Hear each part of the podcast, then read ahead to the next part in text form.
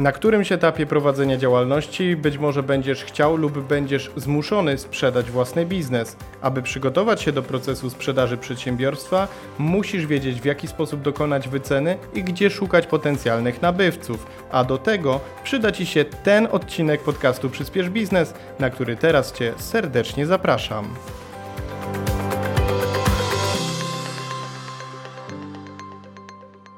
Dzisiaj w podcaście Przyspiesz Biznes interesuje nas sprzedaż przedsiębiorstwa, porady, sposoby, wskazówki, a tych udzieli nam pan Krzysztof Zawadzki. Dzień dobry. Dzień dobry. Pan Krzysztof jest e, wieloletnim, e, doświadczonym dyrektorem finansowym, e, który swoją karierę, w swojej karierze takie stanowisko obejmował w różnych firmach i instytucjach.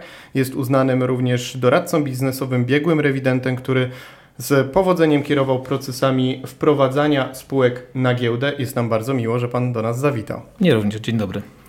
Każdy przypadek jest inny, to, to wiadomo. Natomiast gdybyśmy mieli tak uogólnić, dlaczego dochodzi do sprzedaży firm, dlaczego się firmy na to decydują, czy też osoby kierujące firmami decydują się na sprzedaż, no i z drugiej strony, czemu pojawiają się osoby, które wolą kupić firmę, a nie rozwijać ją tak jak inni od samego początku? To jest bardzo dobre pytanie. Natomiast pytanie, y, albo inaczej, kwestia, czy można to uogólnić, wydaje mi się raczej wątpliwa. E, pojawiają się dwie perspektywy, jak Pan sam powiedział. E, pierwsza to jest perspektywa sprzedawcy. Tutaj powodów może być bardzo wiele. E, pierwszy, taki najbardziej, albo bardzo często pojawiający się, to moment, w którym przedsiębiorca chce przejść po prostu na emeryturę. Czyli mówiąc kolokwialnie, skaszować swój biznes i spokojnie żyć. Drugi, całkiem nieczęsty przypadek to sytuacja, w której dany przedsiębiorca doprowadził przedsiębiorstwo do pewnej stabilizacji i szuka nowych wyzwań. Bardzo często się takie sytuacje pojawiają e, w twórcach startupów, którzy doprowadzają je do momentu komercjalizacji, stabilizują je, a później szukają czegoś, co będzie ich bardziej kręcić. I to nie są wcale rzadkie przypadki. E, mogą być sytuacje, w których jest po prostu przypadek losowy wiem, nagła choroba, ktoś musi skaszować swój biznes po to, żeby tą gotówkę przeznaczyć na swoje inne, w tym momencie bardziej priorytetowe cele. E, takie sytuacje też się zdarzają. No i są sytuacje takie, nazwijmy to złe, e, w których e, bankructwo, czasami podział majątku, jeżeli to jest przedsiębiorstwo rodzinne, powoduje, że nie ma innego sposobu, żeby tą gotówkę pozyskać, jak tylko sprzedaż firmy. E, no i może zdarzyć się też e, sytuacja, w której ktoś e, za długi musi skonwertować swoje przedsiębiorstwo po to, żeby wyjść z tej opresji. No i mamy drugą tą perspektywę, perspektywę nabywcy.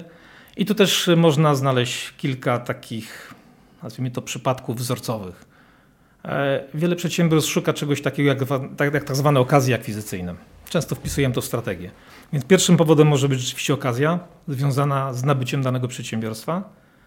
E, drugie, myślę, bardzo częsty powód to wzrost inny niż wzrost organiczny. Bardzo często w sytuacji, kiedy buduje się grupy kapitałowe, przedsiębiorstwa szukają czegoś kompatybilnego, co będzie uzupełniać ich biznes, coś, co będzie komplementarne, bądź będzie uzupełnieniem tego biznesu rozwojem nowej nogi, nowego segmentu, który będzie powodował, że będzie to przedsiębiorstwo, które nabywa, czyli ten nabywca, bardziej atrakcyjny. Czyli wydawnictwo, które wydaje książki, kupuje też drukarnię w którymś momencie. Na przykład. Mogłaby być to taka sytuacja. E, no i może być również sytuacja, w której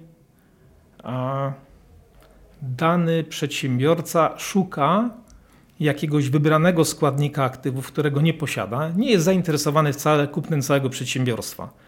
Ale nie może tego zdobyć niż, w inny sposób niż tylko poprzez jego nabycie. To może być nie wiem, nieruchomość, know-how, baza klientów. Yy, zasoby ludzkie trochę mniej, ponieważ jak wiemy, człowieka nie można kupić, ale bardzo często zespoły ludzkie, które stanowią taki bardzo często niewyceniany składnik majątku, przynależy do przedsiębiorstwa, w sytuacji jego nabycia pozostają w tym przedsiębiorstwie. To wszystko zależy od tego, jakie, jakiego rodzaju oferta będzie po stronie nabywcy. Także widzimy, tych powodów może być bardzo wiele. Pewnie można by je skatalogować w jakiś taki systematyczny sposób, ale powodów, dla których pojawia się nabywca i zbywca, jest jednak dosyć sporo. A czy każdą firmę można sprzedać? Bo tych tutaj powodów, rodzajów, tych, tych naszych pragnień, czy też do, do sprzedaży, czy do kupienia firm jest dużo, ale czy każde możemy zrealizować? Czy każde powiedzenie chce sprzedać firmę, można wcielić w czyn? To zależy. Powiedziałbym w ten sposób, co do zasady tak, i to nie jest nawet kwestia ceny. Przy sprzedaży przedsiębiorstw to tak jak przy kojarzeniu par. Czyli musi być atrakcyjne aktywo, e, jakiś kawałek biznesu, bądź jakaś inna wartość przedsiębiorstwa i musi być ten, który chce to kupić. E, I oczywiście cena jest najbardziej takim elementem, który potrafi cementować, wiązać te dwa elementy. Natomiast e, może być sytuacja, w której danej firmy się nie da sprzedać, to jest bardziej przyczyna formalna wynikająca na przykład, nie wiem, z zawartych wcześniej umów inwestycyjnych, gdzie sprzedaż danego przedsiębiorstwa wymaga zgody poprzedniego inwestora. E, bardzo częsta sytuacja, kiedy wierzyciele, zawierając umowę na przykład na finansowanie, zastrzegają sobie w kowenantach bądź innych zapisach możliwość zbycia danego przedsiębiorstwa, czy nawet przejęcia kontroli.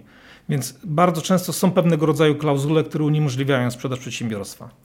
E, I dodam jeszcze, że nawet w sytuacji takich warunków ekonomicznych, kiedy wydaje się, że przedsiębiorstwo nie powinno być sprzedane dlatego na przykład, bo generuje stratę i długoterminowo ktoś wycenia je nawet w wartości ujemnej, może się okazać, że ktoś to kupi. Zobaczy jakąś szansę w tym. Tak jest, zaprzesują złotówkę, bądź uzna, że jest to jakiś element optymalizacji, nie chcę tutaj wchodzić w szczegóły podatkowej, bądź jakiejś innej, która potrafi ten biznes dźwignąć to pewnie będzie pewnego rodzaju okazja, ale gdybym miał to skonkludować, najczęstszymi powodami, dla których nie można kupić danej firmy, to są raczej zapisy prawne, formalne, wynikające z pewnej przeszłości, która dotyczy tego przedsiębiorstwa. Pewnie też na którymś momencie sprzedaż firmy jest na przykład niemożliwa z powodów y, no, własnościowych, to znaczy ustalania, właśnie tak jak Pan powiedział, przy rozwodach, przy spadkach, to jest ten chwilowy moment, kiedy na pewno jest zamrożona sprzedaż firmy. To jest troszkę y, inny case, e, bo ja zakładałem, że pytanie bardziej dotyczy sytuacji, w której właściciele tej firmy zdecydowali się już na sprzedaż i jakby okay. część czynników jest niezależna od nich. Natomiast przypadek, o którym mówię, oczywiście jest bardzo częsty, bo w sytuacji, kiedy ktoś chce nabyć przedsiębiorstwo i właścicielem tego przedsiębiorstwa, w szczególności w spółkach kapitałowych, nie jest jeden właściciel, tylko jest ich kilku, i wymagana jest zgoda większości właścicieli, to oczywiście musi dojść do porozumienia. Musi dojść do ustalenia ceny i pewnie wielu innych elementów związanych z opuszczeniem pokładu przez tych akcjonariuszy bądź udziałowców. No, do tanga trzeba dwojga, a tutaj Dokładnie w takim tak. momencie tak. może być tych e, chętnych do tańca. E, no sporo. i mogą być rozbieżności co do oczekiwań od potencjalnego nabywcy, więc e, kwestia uzgodnienia warunków sprzedażowych wcale nie jest łatwa w sytuacji, kiedy tych właścicieli jest kilku. Ona się może ciągnąć miesiącami, latami? Może się ciągnąć miesiącami, latami pewnie też są takie przypadki, tylko y, pewnie jest to jakiś, y, jakaś zależność, y, może nie liniowa, chociaż nawet wykładnicza, że wraz z upływem czasu szanse na sprzedaż danego przedsiębiorstwa pewnie rosną, bo to przedsiębiorstwo jest atrakcyjne w danym momencie czasowym. Biorąc pod uwagę, że dzisiaj mamy, coraz, mamy czasy, które są w ogóle turbulentne. Takich czarnych łabędzi pojawia się coraz więcej i pewnie ryzyko związane z tym, że te warunki za trzy miesiące, wiem, za pół roku czy za rok mogą być odmienne, jest bardzo dużo. Więc ja nie mówię, że sprzedaż przedsiębiorstwa musi się dokonywać tu i teraz i jest presja czasu, niemniej jednak pewnego rodzaju zależność związana z upływem czasu i szansą na zbycie przedsiębiorstwa na pewno, na pewno jest. Poza tym pewnie każdej stronie zależy, żeby po prostu dobić targu jak najszybciej, no bo ci potrzebują pieniędzy na przykład, a ktoś potrzebuje tej firmy, żeby już wprowadzać swoją strategię w życie. Co do zasady tak. Pieniądz nie lubi czekać, więc z pewnością tak. A mam pytanie, w jaki sposób dochodzi do tej sprzedaży? Częściowo już y, można było wyciągnąć to z Pana wcześniejszej wypowiedzi, natomiast czy sprzedaje się, przenosi się własność po prostu notarialnie w całości firmy, cał, całej spółki, czy jest to mm, zależne od formy właśnie, czy to jest jednoosobowa działalność, czy spółka, czy też po prostu wykupuje się jakieś dane, na przykład y, poszczególne części majątku. Jak to wygląda? O, też odpowiem, że to zależy. Co do zasady tak. Co do zasady tak. Jeżeli mówimy o spółkach prawa handlowego, to podstawowym formą sprzedaży jest oczywiście akt notarialny. Oczywiście pomijam zgody korporacyjne, które muszą nastąpić wcześniej, aby do tego podpisania aktu notarialnego doszło. W przypadku jednoosobowych działalności gospodarczych ten proces może wyglądać trochę inaczej. Dla zabezpieczenia samej transakcji pewnie zawsze notariusz jest jakąś formą, która w jakiś sposób zabezpiecza zobowiązania e, i prawa obu stron. Natomiast pytanie fundamentalne jest w kontekście tego, co Pan zapytał, jest to, co tak naprawdę nazywa się nabyciem firmy. Bo to jest powiedzenie, które w pewnym sensie używa się potocznie. E, część może myśleć, że nabycie firmy to jest nabycie dokładnie 100% kapitału. Część uzna, że to jednak jest przejęcie kontroli, czyli 51 plus 1, czasami mniej, w zależności od tego, jak rozkłada się akcjonariat bądź struktura oddziałowa poszczególnych e, udziałowców. W przypadku jednoosobowej działalności gospodarczej sytuacja jest zgoła inna, bo w zasadzie to, co jest głównym aktywem w mojej ocenie, to jest osoba, która tą działalność prowadzi. To w jednoosobowej działalności dużo ważą relacje, dużo zna ważą znajomości. Nie ma tak zwanego bilansu i układu aktywów i pasywów, natomiast mamy pewien zasób składników majątkowych, jak nazwa firmy, która może być rozpoznawalna, E, to mogą być nieruchomości, to mogą być samochody, to może być baza klientom, którą można wycenić, więc w zasadzie przenosi się pewne składniki majątkowe, nie samą firmę, bo w, te, w tej sytuacji nabywca, obejmując te składniki, zaczyna prowadzić swoją działalność pod własnym brandem. Najczęściej tak się to odbywa. W przypadku spółek prawa handlowego, rzeczywiście w momencie, kiedy następuje nabycie pakietu kontrolnego, właścicielem danej firmy, oczywiście posiadającym kontrolę, jest nabywca. Co nie znaczy, że musi mieć 100%. A przy takich spółkach y, rozumiem, że to nie każdorazowo chodzi o wejście na giełdę, o wycenę publiczną, tylko o po prostu swego rodzaju wycenę, jakby rozdział udziałów, no i przekazanie ich, znaczy sprzedaż ich innemu e, przedsiębiorstwu. Oczywiście chodzi o przejęcie kontroli. To jest jakby fundament tego, co stanowi clue tego, czy ta firma została sprzedana, czy nie. E, natomiast droga na giełdę to jest tylko kwestia obrania pewnej ścieżki. Najczęściej spółki idą na giełdę po to, żeby być transparentne, żeby pozyskać kapitał. Nie dochodzi w większości przypadków do przejęcia kontroli w momencie wejścia na giełdę. Oczywiście zdarzają się przypadki, kiedy inwestor zainteresowany danym przedsiębiorstwem dokonuje wezwania w celu nabycia pakietu kontrolnego. I takie przypadki są wcale nierzadkie, ale to już jest wtedy, kiedy spółka jest notowana, jest publiczna jest to jedna z możliwości objęcia czy zakupu firmy notowanej publicznie na rynku papierów wartościowych. A skąd wiemy, ile firma może kosztować? Ile mamy dać za firmę, jeśli chcemy ją kupić, lub ile mamy wziąć, jeśli taką firmę prowadzimy? No, to też jest takie, bym powiedział, tricky question, czyli ciekawe pytanie i też bardzo często używane w żargonie, czy bardzo potocznie. E, bo to fir- bo, bo, bo, pytanie albo odpowiedź, ile firma jest za- warta, zależy od tego, jaki jest cel te, tej transakcji. W samych definicjach wartości mamy kilka. E, mamy tak zwaną wartość inwestycyjną, e, która jest ustalana dla tego, który daną firmę kupuje. To on sobie wyznacza, ile może za tą firmę zapłacić, bo uwzględnia pewnym, pewne elementy synergii związane z połączeniem nabytej firmy z jego działalnością. Ta cena jest w zasadzie kompletnie, może nie tyle nieznana, bo oczywiście dojdzie do transakcji, to ona będzie znana zbywcy, natomiast jest zupełnie odmienna od tego, jak wyceniałby tą firmę przedsiębiorca. Prawdopodobnie on patrzyłby na tę firmę e, po tak zwanej wartości wewnętrznej. Dochodzi do określenia wartości danej firmy w oparciu o jej zasoby i pewną e, percepcję tego, co będzie w przyszłości. W ogóle nie bierze się pod uwagę tej transakcji. E, może być ta najbardziej znana wartość godziwa, czyli wartość, której potencjalny nabywca i potencjalny zbywca są dobrze poinformowanymi stronami na temat tego przedsiębiorstwa i zgadzają się na cenę, która może być przedmiotem transakcji. I możemy dojść też do takiej wartości jak wartość sprawiedliwa. E, to jest wartość, która stanowi pewnego rodzaju przymus do dokonania transakcji, na, na przykład w wyniku wiem, pewnych perturbacji prawnych, która wcale może nie odzwierciedlać tych wartości, o których mówiłem poprzedniej. Także w zależności od celu transakcji ta wartość może być zgoła inna.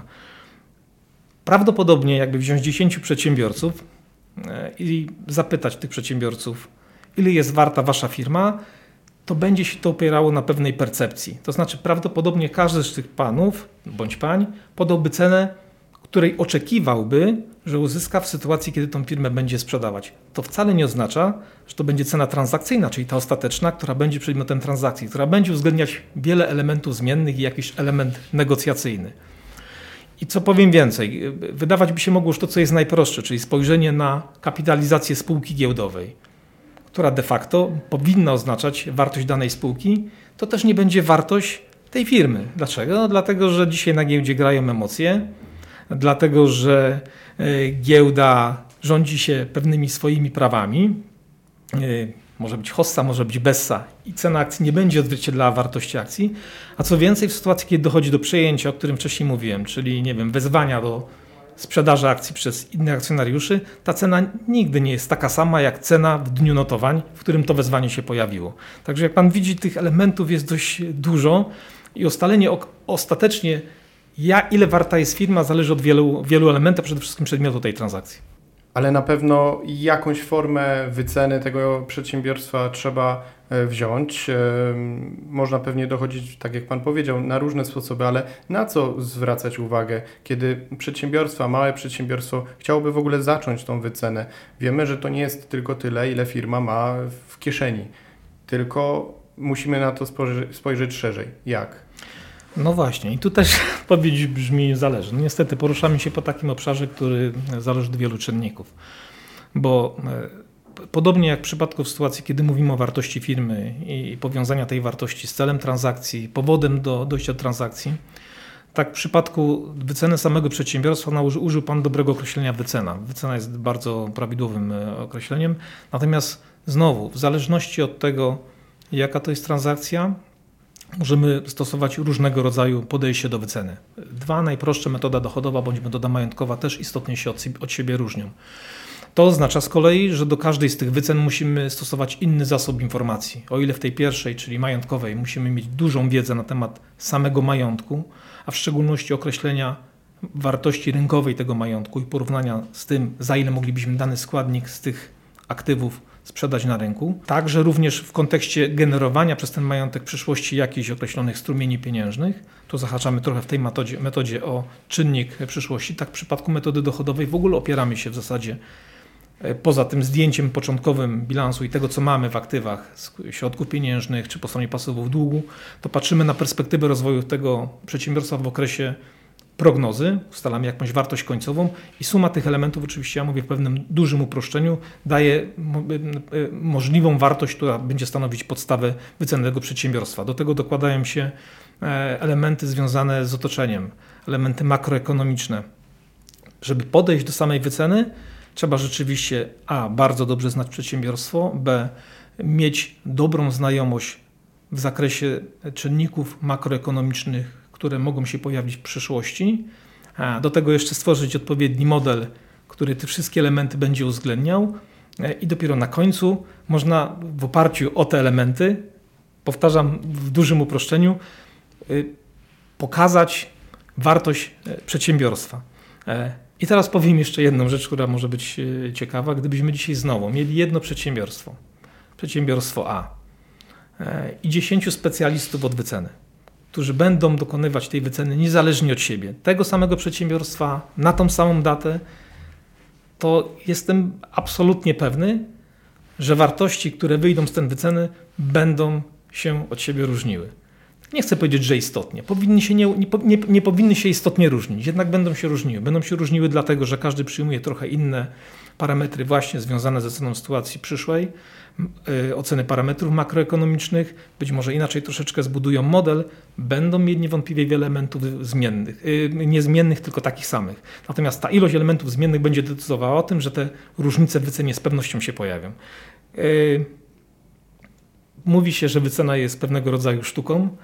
Ja się z tym zgadzam, bo ona się opiera właśnie a na doświadczeniu osoby, która tej wyceny dokonuje, jej wnikliwości, szczegółowości i pewnie wielu innych elementów, o których tutaj nawet trudno wspomnieć. Rozumiem, że to, ta wnikliwość i doświadczenie to jest bardzo cenne przy wycenie, no bo przy, przy, niektórych tych kwestiach, bo kiedy patrzymy na księgi, na papiery, na Excele, czy na programy ERP i tak dalej, no to, y, to pewnie w tych tabelkach jakby wszyscy będą zgodni. Albo jest plus, albo jest minus, albo jest rokująca firma, albo nie i tak dalej. Natomiast to doświadczenie pewnie się przydaje przy właśnie tych prognozach, przy, yy, przy tych wartościach, których chyba ciężko tak na pierwszy rzut oka jakby skatalogować, wycenić, to znaczy właśnie znajomości, renoma tego przedsiębiorcy, który mhm. miał tą firmę, to chyba jest ciężkie do wyceny.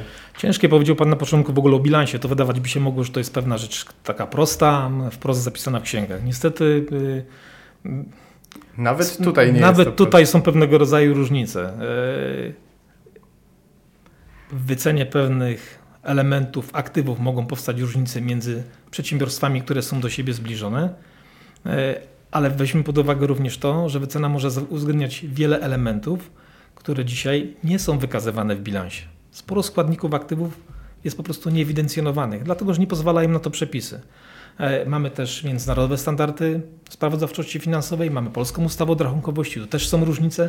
Także to, co rzekomo wydawać by się mogło w bilansie takie najbardziej pewne, wcale nie jest takie oczywiste. E, I mogą się pojawiać dość istotne różnice. Natomiast ten element związany z oceną e, w ogóle elementów zewnętrznych, budowaniem bazy do porównania, bo jeżeli ktoś na przykład stosuje metodę porównawczą i dla wyceny przedsiębiorstwa będzie stosował ją jako element wzorcowy, i będzie poszukiwał przedsiębiorstw porównywalnych, to będzie dochodził również element nie tylko oceny swojego przedsiębiorstwa, ale również tych przedsiębiorstw, które będą wzorcowe, na jej bazie będziemy budować jakieś wskaźniki, które posłużą do tego, żeby wycenić nasze przedsiębiorstwo, więc do tego dochodzi również wiedza na temat branży, rynku, przedsiębiorstw podobnych, peersów tak zwanych. Bardzo często używane takie określenie dla bliźniaczych, podobnych e, przedsiębiorstw jest wymagana do tego, żeby tą wycenę zrobić, więc proces jest naprawdę skomplikowany. Oczywiście znam również przypadki, w których przedsiębiorcy dokonywali transakcji, nie stosując skomplikowanych metod wyceny. Po prostu bazowali na pewnej percepcji, czy nawet takich najprostszych wskaźnikach finansowych, nie wiem, typu EBITDA, EBITDA i jakichś mnożnikach. I oczywiście też do takich sytuacji może dojść i do takiej sytuacji dochodzi. Natomiast jeżeli ktoś chce zrobić to bardzo precyzyjnie, bardzo szczegółowo, niestety w mojej ocenie nie obejdzie się bez osoby, która, e, która jest specjalistą, która wie, jak tego dokonać. E, I jeżeli to jest e, duża wartość przedsiębiorstwa, duża wartość transakcji, to nie znam przypadków, w której tej wyceny się po prostu nie dokonuje. A czy PR, taki dobry wizerunek firmy, on wpływa też na wycenę? Ale rzeczywiście, e, dzisiaj to jest taki typowy wskaźnik niematerialny, gdzie rozpoznawalność rynku, marki, e, firmy, marki e, jest, jest, jest kluczowa. To dzisiaj, gdyby Pan znowu zrobił pewnego rodzaju badanie wśród klientów danego przedsiębiorstwa i zapytał, dlaczego wybrali to bądź takie przedsiębiorstwo, to nikt nie powie dlatego, że ci mają takie sprawozdania, ci mają takie, albo generują takie czy takie wyniki. W zasadzie decyzja odbywa się na poziomie bardzo takim, bym powiedział, miękkim, tak? I rozpoznawalności marki, jakichś skojarzeń, które z tą marką powstają. No tak jest dzisiaj zbudowany rynek, a w zasadzie społeczeństwo nasze, że dokonuje wyborów bardzo emocjonalnie. Także rozpoznawalność marki jest bardzo, jest bardzo ważna i, i bardzo często ta rozpoznawalność marki nie jest jakimś elementem aktywu, który właśnie wykazywany jest w bilansie. A czy inaczej sprzedaje się firmy w czasach globalnego kryzysu, a inaczej w czasach no, takiej szeroko pojętej hossy? Zdecydowanie tak. Czym to się różni?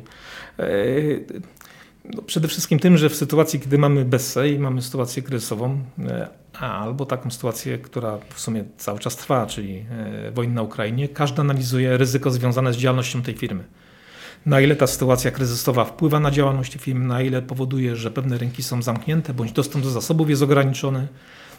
Ale przede wszystkim sentyment jest też taki, że w sytuacji, kiedy mamy globalny kryzys, i wszystko spada, to owszem, są inwestorzy, którzy poszukują pewnego rodzaju niż po to, żeby zainwestować swoje, swoje pieniądze, ale też patrzą na pewnego rodzaju ryzyko i na to, czy ten kryzys będzie trwał dłużej, czy krócej, czy to jest właśnie okazja, czy to może wcale nie jest okazja i, ten kryzys może się jeszcze pogłębić. Także w moim odczuciu taki sentyment sytuacji globalnego kryzysu powoduje, że jednak firmy sprzedają się dużo taniej i raczej jeżeli ktoś ma nadwyżkę i, może szukać okazji akwizycyjnych, to jest to dobry moment, ale z zastrzeżeniem, że no, jest apetyt na tego rodzaju ryzyko. Natomiast w sytuacji Bessy znowu mamy inną sytuację. Czasami firmy rosną trochę niewspółmiernie do e, takich hostów. Hosty, przepraszam, w sytuacji do, do, do, do tak zwanych fundamentów e, rozwoju firmy. E, no ale jakby percepcja znowu i oczekiwania są takie, że, że, że sytuacja powinna się poprawiać, powinno być lepiej i w sytuacji zmiany decyzji, czyli po nabyciu możliwej sprzedaży, też pewnie łatwiej znaleźć nabywcę niż w sytuacji, kiedy jest, jest kryzys. Myślę, że jest pewnego rodzaju zależność między sytuacją na rynku, globalnym kryzysem, a ceną, którą można uzyskać za sprzedawane przedsiębiorstwo. Czyli rozumiem, że też ten sentyment ogólny, światowy jest bardzo ważny, bo jak jest, jak jest dobrze, to rosną też bańki spekulacyjne, rosną ceny, więc i te ogólne ceny przedsiębiorstw mogą być po prostu wyższe. Zdecydowanie tak. Myślę, że sentyment i, i, i, emocje dzisiaj bardzo dużo ważą na, na, na, na, transakcjach, które są dokonywane. Widać to i po giełdzie, e, i widać to po innych rodzajach transakcji czy podejmowanych decyzjach inwestycyjnych. Niewątpliwie tak. Każdy produkt y, ma swoje miejsce sprzedaży. Dla pietruszki będzie to bazar, dla sukienki będzie to marketplace. No a gdzie się kupuje firmy? Aha, to też, to też zależy.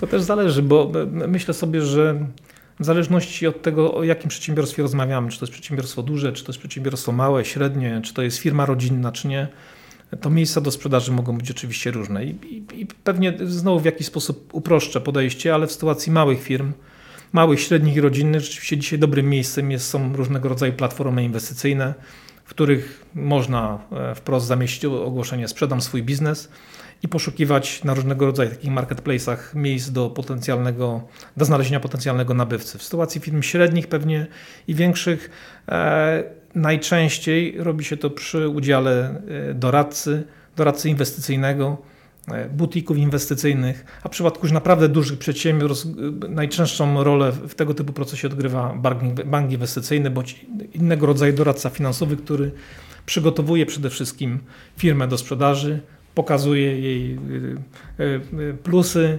walory, które może uwypuklić, trochę ukrywa te wady, które mogą, e, mogą e, w każdej firmie gdzieś tam wystąpić. E, nie chcę powiedzieć, że pudruje, niemniej jednak pokazuje no, marketing sprzedażowy. Również przy sprzedaży firma absolutnie występuje, więc pokazuje jak najlepszy obraz, bierze udział również w negocjowaniu ceny i podpisywaniu umowy inwestycyjnej. Także im przedsiębiorstwo większe, tym rola zewnętrznych doradców może być zdecydowanie większa. A przy mniejszych firmach e, to sieciowanie, na przykład w jakichś izbach gospodarczych, w absolutnie tak. lożach? Tak, absolutnie tak. Myślę, że środowiska takie e, skupiające przedsiębiorców, lokalne, nie wiem, e, czy krajowe, czy nawet na poziomie międzynarodowym, gdzie jest jakiś networking, wymiana informacji, dzisiaj jest bardzo dobrym źródłem tego, żeby zbyć przedsiębiorstwo. Bardzo często okazuje się, że nawet duże firmy, które dzisiaj są duże na, na, na rynku, poprzez takie nieformalne zgromadzenia, szukają y, y, takich pereł, które gdzieś są porozrzucane, które de facto nie są dużym przedsiębiorstwem, ale stanowią na przykład unikalną wiedzę. W segmencie IT jest to w mojej ocenie bardzo zauważalne, gdzie szuka się wyspecjalizowanych zespołów uzupełniających duże przedsiębiorstwo. E, I, i, I rzeczywiście wymiana takich w kręgach biznesowych informacji na temat tego, gdzie, kto, czy e, jest, jest dość istotna i może pomóc sprzedaży przedsiębiorstwa. Chciałem jeszcze zapytać, czy wrócić do takiego hasła, które padło z Pana ust, to znaczy, mm, jeden z powodów sprzedaży firmy to jest to, że ktoś szuka nowych wyzwań. Istnieją zawodowi otwieracze, rozkręcacze firm? E, ja znam przynajmniej jednego, e, który rzeczywiście chwali się tym, że e, jego najbardziej kręci to, kiedy jest duża adrenalina, rozwija biznes, poszukuje inwestorów, to jest taka, taka nazwijmy to, adrenalina, która, która powoduje, że, że, że dobrze się w tym czuje. A w momencie, kiedy to przedsiębiorstwo już przechodzi tą fazę e, pierwszą, e, rzeczywiście osiąga stałe przychody, ma swoich stałych klientów, to zaczyna go to nudzić. Wręcz mówi o tym, że że, że, że ta buchalteria związana z tym przedsiębiorstwem i ta stabilność nie jest czymś, co go, co go nakręca. E, nie potrafię panu powiedzieć, jaka to jest duża grupa osób. Niemniej absolutnie jestem przekonany, że są tacy, którzy właśnie no, w tej fazie pierwotnej zawiązywania biznesu, szukania partnerów czują się doskonale i w momencie, kiedy, kiedy to przedsiębiorstwo jest ustabilizowane, albo sprzedaje część udziałów, albo całość i zajmuje się czymś zupełnie innym. Są oczywiście też przypadki, w których osoba, która rozwija nowe przedsiębiorstwa, przechodzi nie w fazę prowadzenia działalności operacyjnej, ale taką fazę nadzoru.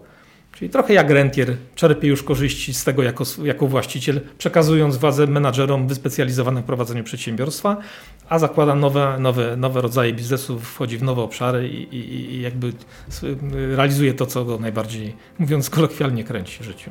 I na tym tutaj postawmy kropkę. Bardzo dziękuję Panie Krzysztofie za te wszystkie rady, wskazówki i wiedzę, którą się Pan z nami podzielił, z nami, bo ze mną i oczywiście ze słuchaczami i widzami. Ja również bardzo dziękuję, było mi bardzo miło z Panem porozmawiać. Mi również e, pan Krzysztof Zawadzki był moim i Twoim gościem. Podziękowaliśmy już za rozmowę, natomiast Tobie, słuchaczu, również dziękuję za wysłuchanie tej rozmowy do końca. Jeśli interesuje Cię wiedza taka jak ta, czyli praktyczna, pozwalająca rozwiązywać codzienne problemy polskich przedsiębiorców, to zachęcam Cię do e, zobaczenia, wysłuchania innych rozmów na kanale Przyspiesz Biznes. A jeśli ta rozmowa Ci się podobała, to to są takie proste mechanizmy: łapka w górę, subskrypcja, komentarz. Powiedz nam, e, co Ty myślisz w tym temacie. Może masz jakieś doświadczenie, chciałbyś się z nami podzielić. Będziemy za każdy komentarz bardzo wdzięczni. A teraz e, pozostajemy w kontakcie. Do usłyszenia i do zobaczenia.